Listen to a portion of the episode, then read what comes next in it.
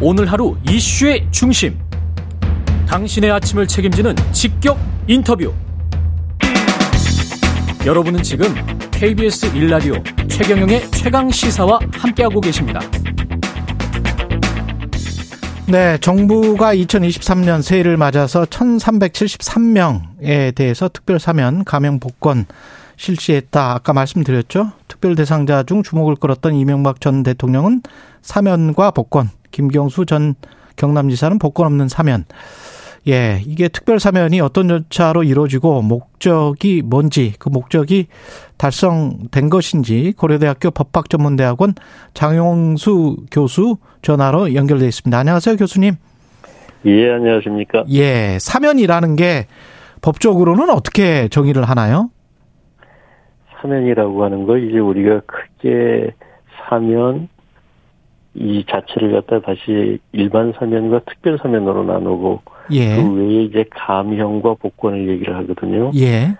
그런데 이제 일반 사면이라고 하는 것은 특정 범죄 해당자 전체를 사면하는 것이기 때문에 예. 이 경우는 국회의 동의를 필요합니다. 아, 그렇군요. 예. 예, 그리고 이제 특별 사면은 대통령이 개개인의 사면하는 건데 이때는 국회의 동의를 필요로 하지 않고 음. 이 경우는 이제 형의 집행을 면제를 하는 겁니다. 예. 그리고 이제 감형은 형량을 줄여주는 거고 복권은 그렇죠. 여러 가지 자격정지 같은 것을 해제해서 공직심이라든지 여러 가지 직위에 임용될 수 있도록 하는 겁니다. 예.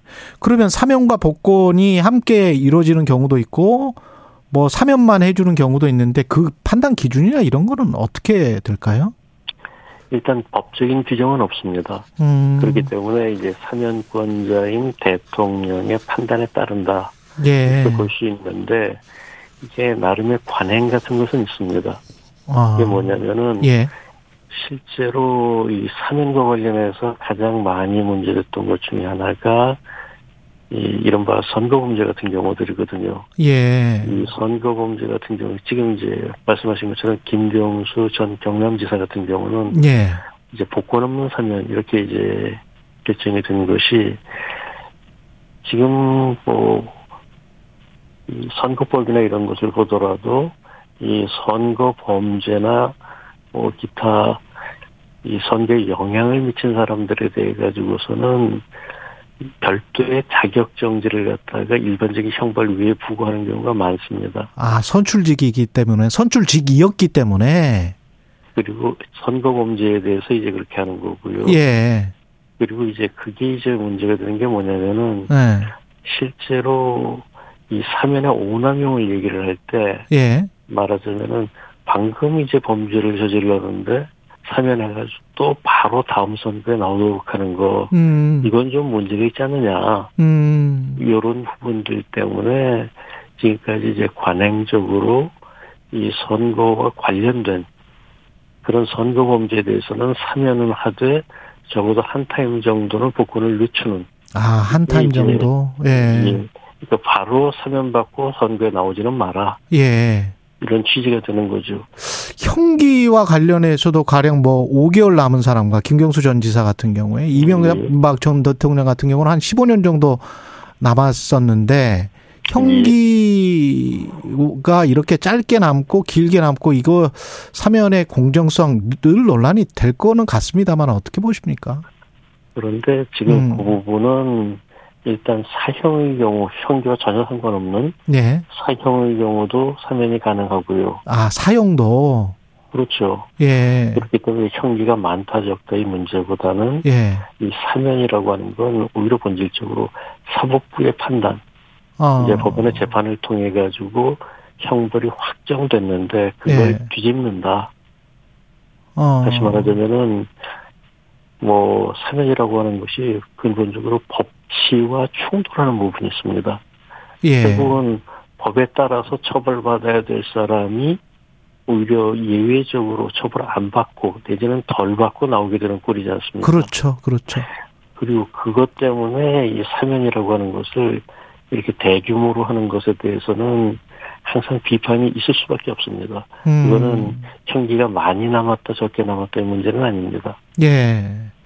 그 원로 정치인들이 하- 하는 말은 선출직 공무원 같은 경우 뭐 국회의원에 했던 사람들이 할지 대통령 같은 경우에 재판에서 이제 형이 확정돼 버리면 그리고 진역을 좀 살면 어지간하면 사면해 줘야 된다. 어차피 명예가 끝났기 때문에 정치 생명이 끝났기 때문에 이렇게 이제 주장하시는 분들도 있는데 예, 예, 어떻게 생각하세요? 이런 주장에 관해서는? 저는 그 주장은 타당하지 않다고 봅니다. 예. 왜 그러냐면 음.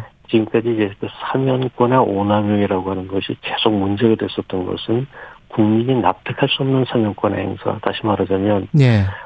일종의 특혜를 주는 사면이 되어서는 안 된다는 점 때문이거든요. 예. 지금 말씀하신 뭐 정치인이라든지 이런 분들에 대해서는 뭐 사면해야 된다라고 얘기를 하면 정치인은 일반 국민과는 달리 음. 범죄를 저질러도 뭐 적어도 한 번은 그냥 눈 감고 넘어가야 된다.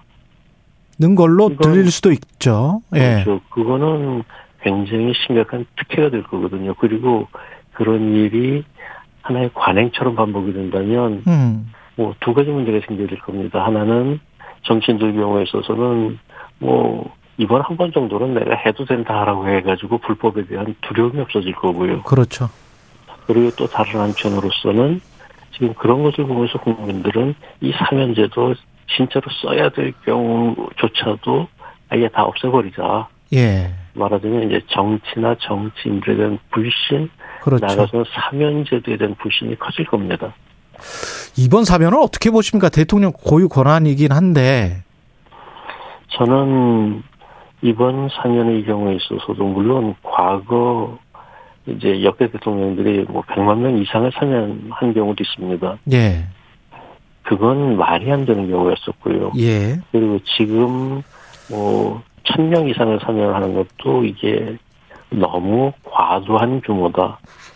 저는 그렇게 봅니다. 음. 실제로 독일 같은 경우에 있어서는 1차 세계대전 이후에 지금까지 딱 4명 사면한 것으로 알려져 있고요. 예. 뭐 프랑스 같은 경우만 하더라도 역대 대통령 중에서 뭐 사르코지 대통령이 27명인가 사면한 것 이외에는 10명 이상 사면한 경우는 없습니다. 아, 임기 중에. 그렇군요. 예. 미국이 이제 그나마 많은 편인데 음. 미국도 임기 중에 400명 이상을 사면한 경우가 없습니다.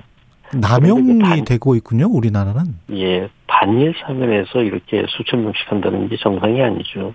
아. 아까 말씀드린 것처럼 이게 법치를 갖다가 뒤흔드는 위험성이 있는 건데 예. 이건 그야말로 아주 신중하게 예외적으로 한 명, 두 명 할 생각을 해야 되는데 이게 뭐 수천 명, 수만 명 이렇게 되는 것 자체가 비정상이라고 봅니다. 그리고 가령 지금 현직의 국가안보실 차장으로 있는 김태호 차장 같은 경우에 이제 범죄 기록 자체를 이제 없애주는 사면을 했단 말이죠. 음, 일종의 예. 복권이라고 할 수 있을까요? 그것도 어떻게 보십니까? 이런 것들은 현직의 대통령실에 있는데 예. 그걸 셀프 사면이라고 음. 이제 언론은 이름을 붙였는데요. 음, 이제 우리가 이제 셀프 사면이라고 하면은 예. 사실은 자기 자신을 사면하는 우리가 이제 사면이라고 하는 게 뭐 법원의 결정을 뒤집는 이런 것이다 보니까 이 사면을 또 다시 법원의 판단을 통해서 잘됐다 잘못됐다를 얘기하는 게 이게 무한 반복이 되지 않습니까? 그러네요. 예, 예. 그렇기 때문에 이 사면에 대해서는 법적으로 다투지는 못하는 게 원칙입니다. 음. 그런데 이제 우리가 여기에 대해서 두 가지 예외를 범세계적으로 인정하고 있는 게 말씀하신 셀프 상면과 그다음에 이제 단핵 결정에 대한 상면입니다. 아. 이 두 가지는 안 된다. 두 가지는 안 된다. 예, 아. 다만 예. 셀프 상면은 본인에 대한 것이지 뭐 주변 인물 주변 인물. 까지 셀프 상면으로 보지는 않고요. 예. 근데 이제 그런 경우에 있어서는 이 사면의 오남용이 아닌지를 훨씬 더 엄격하게 봐야죠. 아무래도 그래야 되겠죠. 예, 예, 대통령 주변 측근에 대한 인물이니까. 예, 사면이라든지 아니면 정치적 거래에 의한 사면이라든지 음, 이거는 굉장히 신중하게 검토를 해야 될 겁니다. 예. 그 사면 심사위원회는 어떻게 공정하게 이루어지고 그 국민 뜻에 따라서 하는 겁니까? 아니면 대통령이 어떤 모종의 메시지를 전달을 하면 거기에 따라서 어떻게 음. 되나요? 어떤 위원회든지 예. 그 위원회가 어떻게 구성되느냐에 따라서 그 객관성과 공정성을 가늠해 볼 수가 있습니다. 그렇겠죠. 예. 네. 예, 그런데 이제 이 사면심사위원회는 법무부 장관이 위원장이고 아. 그 위원들을 법무부 장관이 지명합니다. 예. 그러다 보니까 다른 목소리가 나오기 굉장히 힘든 구조입니다. 그렇군요. 예. 그리고 그러다 보니까 사면심사위원회 반대 때문에 뭐 사면 과정에서 아 이건 하지 마십시오. 이제는 뭐 규모가 대폭 줄어든다든지 이런 경우는 제가 알기로 지금까지 없습니다. 그러네요. 그런 뉴스를 본 적이 없습니다. 저도. 예. 예. 그렇군요. 이게 세대별로 사면에 관해서도 좀 다른 것 같고요. 왜냐하면 장노년층 같은 경우는 조금 좀 용서해 주는 게 한국적 정사 아닌가 뭐 이렇게 생각하시는 분들도 있는 것 같고 청년 임- 이른바 이제 MZ 세대라고 불리는 쪽에서는 이게 정이냐 이런 식으로는 하지 않았으면 좋겠다 이렇게 생각하는 사람들이 많은 것 같고요. 예, 그런데 이제 나이 드신 분들조차도 단순하게 이제 한국적인 정서보다는 오히려 예전에 사면을 주기적으로 지금보다 훨씬 더 많이 하던 세대에 익숙해서 아 그런 익숙해서 부분들이 있을 겁니다. 예, 아까 말씀드렸듯이 수백만 명씩 사면한 경우들도 있었고 음, 또 요즘은 뭐 매년 사면하는 건 아니고 어쩌다 한 번 하고 그러지 않습니까? 예. 예전에는 해마다 뭐 3.1절 특사, 광복절 특사, 뭐 맞아요. 예. 예, 그런 식으로 해서 해마다 여러 차례를 하는 게 당연한 것처럼. 음주운전을 해도 그냥 다 봐줘버렸었잖아요. 예. 예. 그리고 그러다 보니까 그게 이제 또 반복이 되는 거죠. 음, 그리고 이제 뭐 기업인들 같은 경우에 있어서도 뭐 경제 기회했다라고 해가지고 다 사면하니까 그렇죠. 불법 좀 해도 된다라고 해서 이제 또 문제된 적도 있었고요. 예. 한 1분도 안 남았는데요. 교수님, 그 사면의 목적이 늘 이제 국민 대통합 이런 이야기를 하잖아요. 사면을 하면 국민 대통합이 됩니까? 국민이 요구하는 사면을 한다면 그렇겠죠. 아, 그런데 그렇지 않다면 예. 이건 오히려 역효과가 될 수 있을 겁니다. 음. 예를 들어서 국민을 명분으로 내세웠는데 국민 다수가 반대하는 사면을 한다면 그게 어떻게 대통합이 되겠습니까? 그러네요. 알겠습니다. 좋은 말씀 잘 들었습니다. 장영수 고려대학교 법학전문대학원 교수였습니다. 고맙습니다. 예, 감사합니다. KBS 일라디오 최경영의 최강사 1부는 여기까지고요. 잠시 후 2부에서는 민주당 이원우 의원, 그 다음에 국민의힘 이미자 의원 만나보겠습니다.